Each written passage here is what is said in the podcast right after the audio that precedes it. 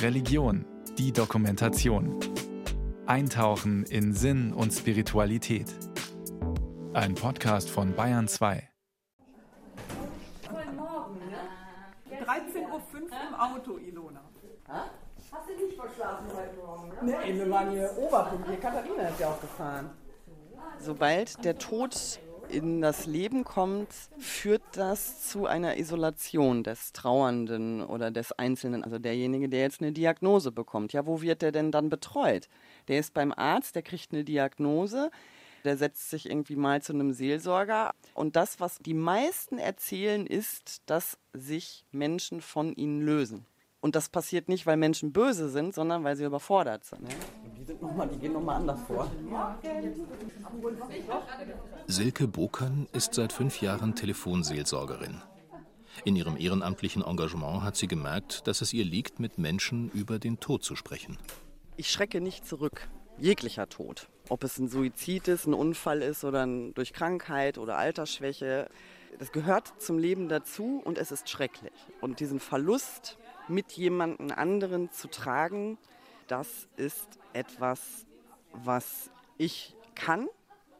Deswegen habe ich dann gesagt, ich gehe den Schritt weiter und mache jetzt noch die Sterbeamme-Ausbildung.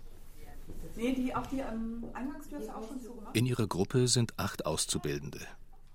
Die Dozentin Nicole Fingerlings schreibt ein paar Stichworte auf eine Tafel. Okay, herzlich willkommen. Und ich finde, bevor wir reinspringen in das Sterben von alten Menschen, haben wir gestern schon so ein bisschen überlegt, wann ist man alt, ne? Silke Bokern hat einen Master in Geschichtswissenschaften. Noch arbeitet sie als Chefsekretärin in einem großen Konzern.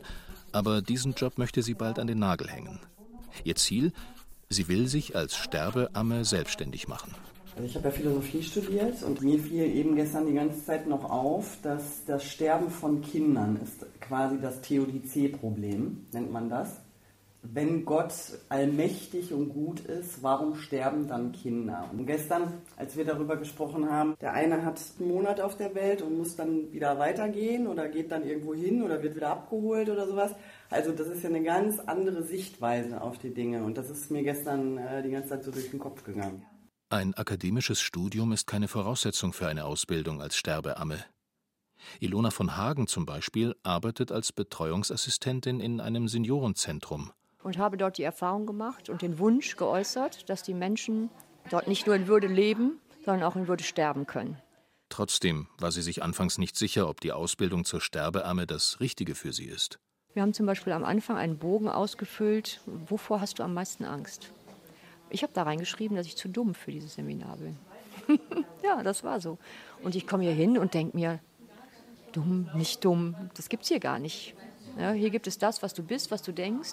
Und wenn du das authentisch hast und dich einfühlen kannst, dann bist du okay. Wir reden ja eben nicht von Uniseminar, Zahlen, Daten, Fakten runterrattern, sondern wir sprechen über schlimmste menschliche Tragödien auch. Also als Sterbeamme selbst haben wir auch schon darüber geredet, weint man, wenn man weinen muss. Man kann auch dem Gegenüber, welches gerade eine schlimme Geschichte erlebt hat, mit diesem Weinen einfach auch zeigen, ja, es ist wirklich schlimm. Es ist nur, man muss aufpassen, dass man dann nicht derjenige wird, der getröstet wird. Sterbeammen werden insbesondere dann gerufen, wenn der Tod unerwartet kommt. Ein Jugendlicher hat sich suizidiert. Eine Mutter ist bei einem Autounfall gestorben. Oder auch eine Krankheit wurde diagnostiziert und die Lebenserwartung ist gering. Und ja, was ist eine Sterbeamme? Eine Sterbeamme kannst du kontaktieren vom Zeitpunkt der Diagnose und natürlich auch in Trauer oder wenn jemand dabei ist zu sterben. Ich glaube, mittlerweile gibt es deutschlandweit irgendwas um sechshundert Sterbeammen, Sterbegefährten, wobei der überwiegende Anteil Frauen ist. In die Themen ihrer Seminare steigt Nicole Fingerlings gerne mit Kleingruppen ein. Ja, und dann habe ich auch gefragt, hast du Angst zu sterben? Nö, eigentlich nicht. Ich sage ja, das ist ja schon mal ein guter Anfang. Früher hätte ich so nie reden können, hätte ich mhm. erst mal geheult ja. nur. Ne? Die, also diese Ausbildung bringt einem schon ganz viel ja. in dieser Hinsicht. Ja, also richtig viel. Und das bei der eigenen Mutter, nicht ja. zu weinen. Ja, ja, genau. Ne? Auch die Situation mit meinem Vater jetzt, ohne diese Ausbildung hätte ich das alles gar nicht stemmen können. Man ist zwar emotional dabei, aber kann sich trotzdem so ein Stück zurücknehmen und anders drauf schauen, weil wir eben schon einiges an Rüstzeug ja, bekommen haben. haben. Ne? Gut, dann machen wir jetzt weiter. Jetzt würde so dieses Thema Demenz kommen. Was habt ihr für Ideen gesammelt? So. Sinne ansprechen hatten wir zuerst als Oberbegriff. Ne? Ja, ja, Sinne, Sinne ansprechen, also Musik, Berührung, Gerüche, Genuss, Essen, Kunst. Und dann haben wir äh, Kosmetik, Gebete, Schrägstrich Glaube, weil mal ein Pfarrer vorbeikommen, Pastor vorbeikommen, wie auch immer. Spielen, tanzen, wenn es noch geht. Geht immer. Wenn eine Todesnachricht überbracht wird, sind oft Kinder betroffen. Töchter, Neffen, Spielkameradinnen. In einer solchen Situation hilft vielen die Unterstützung durch eine Sterbeamme. Dieses, du gehst mit der Polizei über und überbringst einen Suizid zum Beispiel oder einen Mord oder was weiß ich. Das rüttelt schon. Jedes Jahr sterben in Deutschland rund eine Million Menschen. Nicole Fingerlings wird häufig gerade dann angefragt, wenn der Tod plötzlich und unerwartet gekommen ist. Etwa tausend Todesfälle sind Sportlerinnen und Sportler, deren Herz plötzlich aufhört zu schlagen. Von zehntausend Menschen weiß man, dass sie Suizid begangen haben. Fast dreitausend sterben im Straßenverkehr. In vielen dieser Fälle wird die Polizei eingeschaltet. Mein Name ist Johannes Mörs, ich bin dreiundsechzig Jahre alt und äh, seit einem Jahr pensioniert. Polizeibeamter, zweiundzwanzig Jahre im Bereich des äh, polizeilichen Opferschutzes tätig. Wenn Johannes Mörs vor einer Wohnungstür stand, um eine Todesnachricht zu überbringen, wurde er einige Jahre lang immer wieder von der Sterbeamme Nicole Fingerlings begleitet. Dass eigentlich die Polizei immer, wenn der Notarzt ankreuzt, ungeklärte Todesursache, ob das beim Kindstod ist, bei alten Menschen, der in der Wohnung gefunden wird, ist oder bei Hausunfällen, bei allen, allen, allen Todesfällen plötzlich und unerwartet, wo der Notarzt ungeklärt draufschreibt, haben wir ein polizeiliches äh, Ermittlungsverfahren. Die Abteilung von Johannes Mörs hatte jedes Jahr rund hundert solcher Fälle zu bearbeiten. Dabei hat er die Erfahrung gemacht, dass es besonders dann sinnvoll ist, frühzeitig eine Sterbeamme in die Situation zu bringen, wenn Kinder betroffen sind. Wir sind nicht als Polizei für alles zuständig, aber wir müssen vieles anleiern, weil nur wir von dem eigentlichen Umstand ja wissen. Bei uns fängt das an. Solange ich da diese Phase habe, kann ich natürlich auch von außen jemanden reinbringen. Ähm, da gibt es die Frau Fingerlings und von der habe ich persönlich einen ganz guten Eindruck. Ich würde Ihnen wünschen, dass Sie da mal ein Gespräch führen. Ja, dann ist die Tür eigentlich offen. Da muss schon viel schief gehen, wenn das nicht gemacht wird. Manchmal bekommt Nicole Fingerlings samstags abends um zehn Uhr einen Anruf. Dann hat Herr Mörs mich kontaktiert und ähm, werde gefragt, Frau Fingerlings, das und das ist passiert, haben Sie gerade Zeit, weil Arbeitszeiten gibt es nicht. Und dann kriege ich ein paar Eckdaten gesagt und dann gehe ich mit in die Familie, in die Situation rein. Das ist, macht sich keiner leicht, ne? Eine Todesnachricht zu überbringen. In vielen Fällen braucht nicht nur eine einzelne Person Unterstützung. Häufig ist der Kreis der Betroffenen groß. Wenn ein Kindergartenplatz leer bleibt, dann macht das was mit den anderen Müttern. Wenn in der Schulklasse, das hatten wir ja auch, Schulwegunfälle, dann muss das kombiniert mit polizeilichen Maßnahmen und einer guten Begleitung auf den Weg gebracht werden. Denn die Menschen im Bereich von plötzlich unerwartetem Tod in einen unfassbaren Aktionismus aufbrechen. Das heißt, die suchen den Tatort auf. Ja, man liest schon mal, ne? Jemand, der sich auf einer Bahnschiene suizidiert, das ist ein schlechter Trauerort. Die Jugendlichen, jungen Leute, die Menschen, Mütter gehen dahin, die wollen wissen, wo ist der, wo war der, die suchen danach Gegenständen und laufen auf deutschen Schienen rum. So, hier ist mein Büro. Mal gucken, ob wir was hinkriegen. Ja, ich habe hier so einen Ordner. Hinter dem Schreibtisch von Nicole Fingerlings in einem lichtdurchfluteten Büro steht ein Regal voller Akten. Darin sind viele ihrer Fälle dokumentiert. Sie greift sich einen Ordner, blättert ein wenig und presst dann die Lippen zusammen. Ach, guck mal hier. Das war echt ein Unfall und der Junge war durch so eine, so eine ganz blöde Geschichte zu Hause, hat er sich quasi selbst stranguliert bei so einer Übung mit so, mit so einer Schnur von der Kapuze. Und da hat mich damals die Schule angerufen und hat gesagt, können Sie sich vorstellen, was mit der Schule zu machen, mit der Schulklasse. Wir haben mit dieser Schulklasse, haben wir überlegt, geht ihr mit zur Beerdigung? Wenn ja, was nehmt ihr mit? wie sieht das aus, traut sich jemand zur Familie zu gehen, was möchtet ihr gestalten? Und wir haben dann im Endeffekt ein Tuch für den Verstorbenen hergestellt. Also wir hatten ein altes Bettlaken und das haben die ähm, Jugendlichen gestaltet, bemalt und bedruckt. Und der verstorbene Junge wurde da drin eingewickelt im Sarg. Nicole Fingerlings greift nach dem Telefonhörer. Geduldig lässt sie die Anruferin erzählen. Sie selbst sagt nur wenig. Ja, da sind Sie richtig. Okay. Sie macht sich Notizen. Drei Kinder. Und plötzlich. Da rief jetzt eine Frau an für eine Familie, weil häufig ist das wirklich so, dass die Familien so gelähmt sind, dass die irgendwie gar nicht anrufen können und froh sind, wenn andere das übernehmen. Und deswegen frage ich, weiß die Familie davon? Ja, wissen Sie, das ist wichtig. Ich kann ja nicht einfach da so reinhüpfen. Okay. Wunderbar. Ich habe meinen Kalender vor mir. Sollen wir mal eben gucken? Mhm. Sie trägt sich einen Termin ein. Da war eine Mutter erkrankt an Krebs. Und die ist jetzt, wie es häufig so ist, obwohl sie krank ist und sie wussten, dass ähm, der Abschied da ist, ist sie doch plötzlich gestorben. Und da sind drei Kinder und das Älteste ist sieben. Der Bestatter hat gesagt, ich glaube, es wäre eine gute Idee, wenn eine Verabschiedung von der Mutter stattfinden würde. Weil es letzten Endes doch so schnell gegangen ist, sagte sie gerade. Und ja, dann fahre ich da morgen direkt mal hin. Aber erst muss Nicole Fingerlings noch einen Termin für den nächsten Morgen vorbereiten. Aus einem Schrank voller bunter Dinge greift sie sich eine Tasche aus Wolle. Morgen haben wir den Termin in der Schule und dafür packe ich jetzt einfach mal. Und hier ist meine Riesentasche. Wenn ich in einer Schulklasse bin, dann gibt es eine Mitte und die wird gestaltet. So, was haben wir denn noch? Da haben wir hier eine Kerze, auch mit einem toten Kopf, die nehme ich auch mit.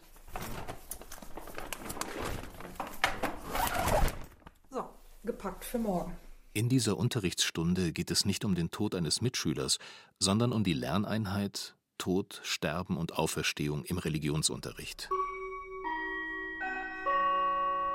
Die Pause ist zu Ende. Jugendliche kommen lärmend in den Klassenraum. Doch sobald Nicole Fingerlings das Wort ergreift, wird es still. Ja, das ist der Großteil unseres Religionskurses. Schön. Ja. Also, guten Morgen. Ich bin Nicole Fingerlings. Genau, ja, ich habe mich riesig gefreut, dass ich kommen darf. Ich mache das sau gerne und ähm, bin immer ganz, ganz beglückt, wenn ich in Schulklassen sein darf. Ich komme ursprünglich aus der Pädagogik und zweitausendsieben hat der Tod innerhalb kürzester Zeit ziemlich oft bei uns angeklopft in der Familie. Und damals hatte ich keine Angst, sondern eher eine Neugierde. Ich wollte irgendwie wissen, gibt es was nach dem Tod? Warum sterben die Menschen so jung? Die waren ziemlich jung, die da bei mir gestorben sind. Wie ist denn das mit Reihenfolge und so hält der Tod sich nicht dran und dieses alles, ja. Und dann bin ich auf eine Ausbildung gestoßen, die heißt Sterbeamme. Und die Sterbeamme ist quasi das Gegenstück zur Hebamme. Die Hebamme ist da, wenn wir auf die Welt kommen und die Sterbeamme ist, die ist da, wenn ja, Menschen sterben. Es folgen Schilderungen aus dem beruflichen Alltag einer Sterbeamme. Von plötzlichem Kindstod, von seltenen Krankheiten, von Angst, Schock und Hoffnung. Die Jugendlichen hören aufmerksam zu. Ich habe eine Frau in der Beratung, die hat vor neunzehn Jahren ihren Sohn damals mit neun Monaten tot im Bett gefunden. Das nennt man plötzlichen Kindstod. Und die sagt, jetzt nach neunzehn Jahren habe ich echt erst die Kraft und den Mut, da dran zu gehen an diese Trauer, an meinen toten Sohn. Und dann kommt die halt ein paar Jahre später. Denn auf eins ist Verlass, Trauer kommt. Ganz klar. Nicole Fingerlings freut sich über Fragen und Kommentare. Die vierzehnjährige Sarah möchte etwas erzählen. Ah, na klar. Haut raus. Du erst? Mach. Ja, ähm, ich habe noch eine Frage. Ja, und klar. Zwar hatte ich mal, also ist jemand gestorben, der auch sehr gut befreundet war mit unserer Familie. Und die Person hatte halt auch sehr lange Krebs. Und die hatte auch zwei Kinder. Also kennen Sie das, dass irgendwie die sich schuldig fühlen, dass die Person gestorben ja. ist? Das kenne ich. Ich hatte mal einen vierzehnjährigen in der Beratung, da hat der Vater eine Krebsdiagnose gehabt. Ne? Und dann hat er zu mir gesagt, ich weiß, warum mein Vater Krebs gekriegt hat. Und dann habe ich gesagt, was denn? Was ist es denn? Und dann hat er gesagt, weil ich zur Hauptschule gehe. Er hat sich schuldig gefühlt. Und was glaubt ihr, wer ist denn für den Tod verantwortlich? Gibt es da jemanden? Habt ihr eine Idee? Am meisten noch man selbst, will ich sagen. Okay. Ja, ja, man selbst hat schon ein bisschen was mitgeklopft, ja auch. Niemand, also ich finde, ah. du kannst das auch niemand verantwortlich machen. Ah, guck mal, ja, ja. Am Ende der beiden Unterrichtsstunden gibt es einen Applaus für die Sterbeamme. Ja, vielen Dank, Nicole, fürs Kommen.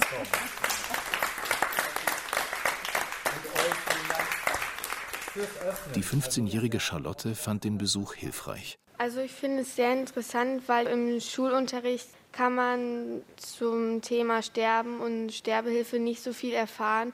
Und wenn dann so ein Profi da ist, dann kann man noch mehr erfahren und Fragen stellen und dann vielleicht auch mit einem Tod dann auch besser klarkommen. Mit dem Tod eines geliebten Menschen klarzukommen ist immer schwierig, meint Nicole Fingerlings. Vor allem dann, wenn Eltern von dem Tod ihres Kindes erfahren. Eine Frage steht dann immer im Raum. Wieso hat Gott das zugelassen? Und ich komme da an und höre, wie der Vater im Garten ist, rumschreit und die Gartenmöbel durch den Garten wirft. Du verfickter Scheißgott, hast mein Kind geklaut.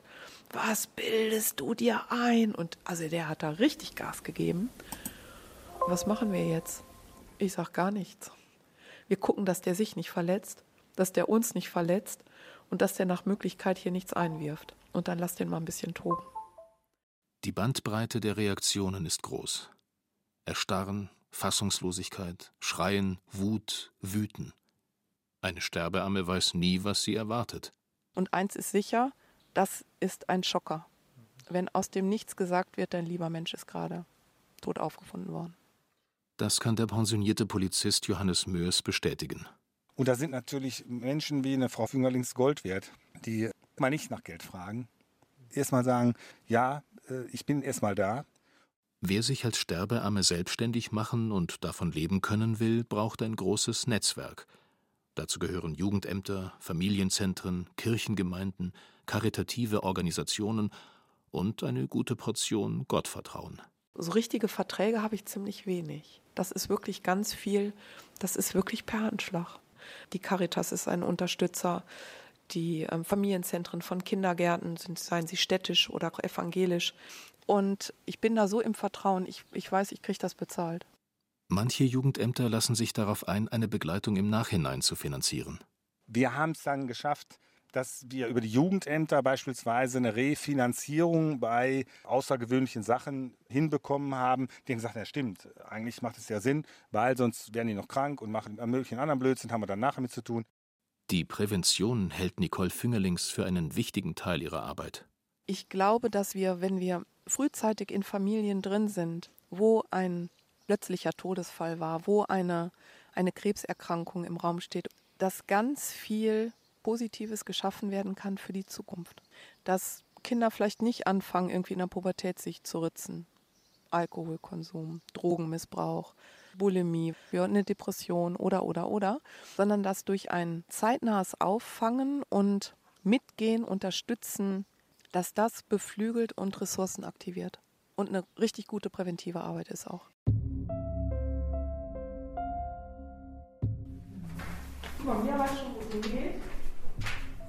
Am nächsten Tag trifft sich Nicole Fingerlings mit Mia. Das elfjährige Mädchen kommt seit zwei Jahren zu ihr in die Beratung. Mias Mutter hatte einen Hirntumor und ist nach einer Operation in ein Wachkoma gefallen. Vier Tage vor dem Treffen ist sie gestorben. Mia kommt in Begleitung ihrer Großmutter. Nicole Fingerlings begrüßt ihren Schützling. Ja, Mia, boah, was soll ich sagen, ne? Was ein Scheiß, ey. Hm? Mann, Mann, Mann. Ich habe mich da mal langsam dran gewöhnt, weil ich sehe mich ja sowieso nur einmal in der Woche. Ja, du hast recht. Wie war das, als die... Wann hast du das erfahren, dass die Mama gestorben ist? Morgens, als ich aufgewacht bin. Oh, als du aufgewacht bist, alles klar. Nicole Fingerlings arbeitet auch deshalb gerne mit Kindern, weil sie meist Lust haben, etwas Kreatives zu machen. Kerze anmalen. Ja. Haben wir noch nicht gemacht. So, eine Kerze für Mama. Also ich war sehr oft traurig, dass ich halt meine Mutter nicht so oft sehe. Seit ich bei Nicole bin, ist das nicht mehr. Also ich habe ganz oft mit Nicole darüber gesprochen. Mia, was würdest du sagen? War es dann doch plötzlich, dass Mama gestorben ist? Oder war es so? Es war plötzlich, weil ja. Mama ist auf einmal eingeschlafen, haben Papa und Oma erzählt. An Mamas Geburtstag war ich da noch. Die hat nur geschlafen und geschnarcht. Wie ist denn das, wenn man tot ist? Wo geht man da hin? In den Himmel. Den Himmel? Ich sage ja, habe ich dir das schon mal erzählt, was ich glaube? Sag mal. dass man im Himmel eine neue Welt hat. Und da lebt man weiter? Ja, dass man halt als Baby wieder im Himmel geboren wird. Die erste Kerze ist fertig. Sehr, sehr schön. Ganz, ganz schön. Himmel. Ach guck, da ist die Oma schon. Pünktlich. Die Großmutter ist froh und dankbar für die Unterstützung. Ja, hereinspaziert. Alles gut? Ja. Alles gut. Also ich bin die Mutter von meiner Tochter Silke, die gerade gestorben ist, und die Oma von mir. Und dann haben wir ein Gespräch mit Nicole gehabt. Erst wollte Papa nicht, man braucht ja keinen Psychiater. Dann ich sage, ich habe jetzt einen Termin mit Nicole gemacht, möchtest du mitgehen? Und dann war er auch äh, beeindruckt von Nicole. Als ich Nicole auch erzählt, was ihr für Blumen auf dem Sarg liegt? Nee, das weiß ich nicht. Rote Rosen. Mhm. Und ja, Nicole, die ist da, ne? Wenn es nicht gut geht, anrufen, Termin, telefonisch. Von der ersten Tag an wurde dann gefragt, möchtest du noch öfters hin? Oder? Ja. Und wie gut sie begleitet worden ist, merken wir jetzt. Wie sie da jetzt mit umgeht und wie sie Papa tröstet, jetzt trägt er Früchte. Und ich glaube, dass es was nach dem Tod gibt, und ich glaube, deswegen kann ich die Arbeit auch ziemlich gut machen, weil ich ein tiefes Vertrauen darin habe, dass wir uns wiedersehen. Machen wir erstmal einen Kaffee. Per Hand mit Filter vom Trödel.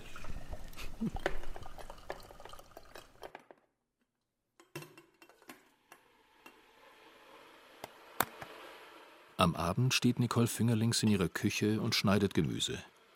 Plötzlich öffnet sich die Zimmertür. Janne betritt den Raum. Der jüngste ihrer drei Söhne macht eine Ausbildung als Maurer, der Beruf seines Großvaters. Ja, wenn man von der Arbeit nach Hause kommt, dann spricht man über einen, über einen Arbeitstag, ne, was man wo gemacht hat. Und äh, ja, die erzählt dann über ihre Arbeit, zum Beispiel, wenn die einen schlimmeren Sterbefall hatte oder sowas. Wenn das vielleicht zu nahe geht, einem zu nahe geht oder so, ne? Da muss man auch zu Hause mal drüber reden. Nicole nickt und legt das Messer zur Seite. Und dann die andere von ihren Berufen erzählen, mein Gott, heute in der Bank, da ist mir was passiert, keine Ahnung, erzähle ich manchmal auch hier so, ey, das müsst ihr euch vorstellen, heute habe ich ein Ding erlebt. Bam, bam, bam. Dann wird hier ganz klar und offen über den Tod gesprochen, wie...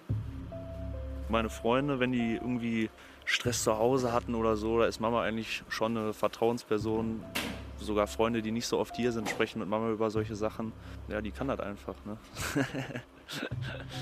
Also ich finde, wie cool die Freunde meiner Kinder damit umgehen, muss ich wirklich sagen. Dann wollen die noch mehr wissen und fragen und fragen und fragen. Da entstehen auch ganz schöne Gespräche. Nicole Fingerlings verfolgt ein Ziel in ihrer Arbeit. Den Tod wirklich mehr wieder in die Gesellschaft hineinzuholen. Dem Tod diesen Schrecken zu nehmen, dieses Schwarze, dieses Unheimliche.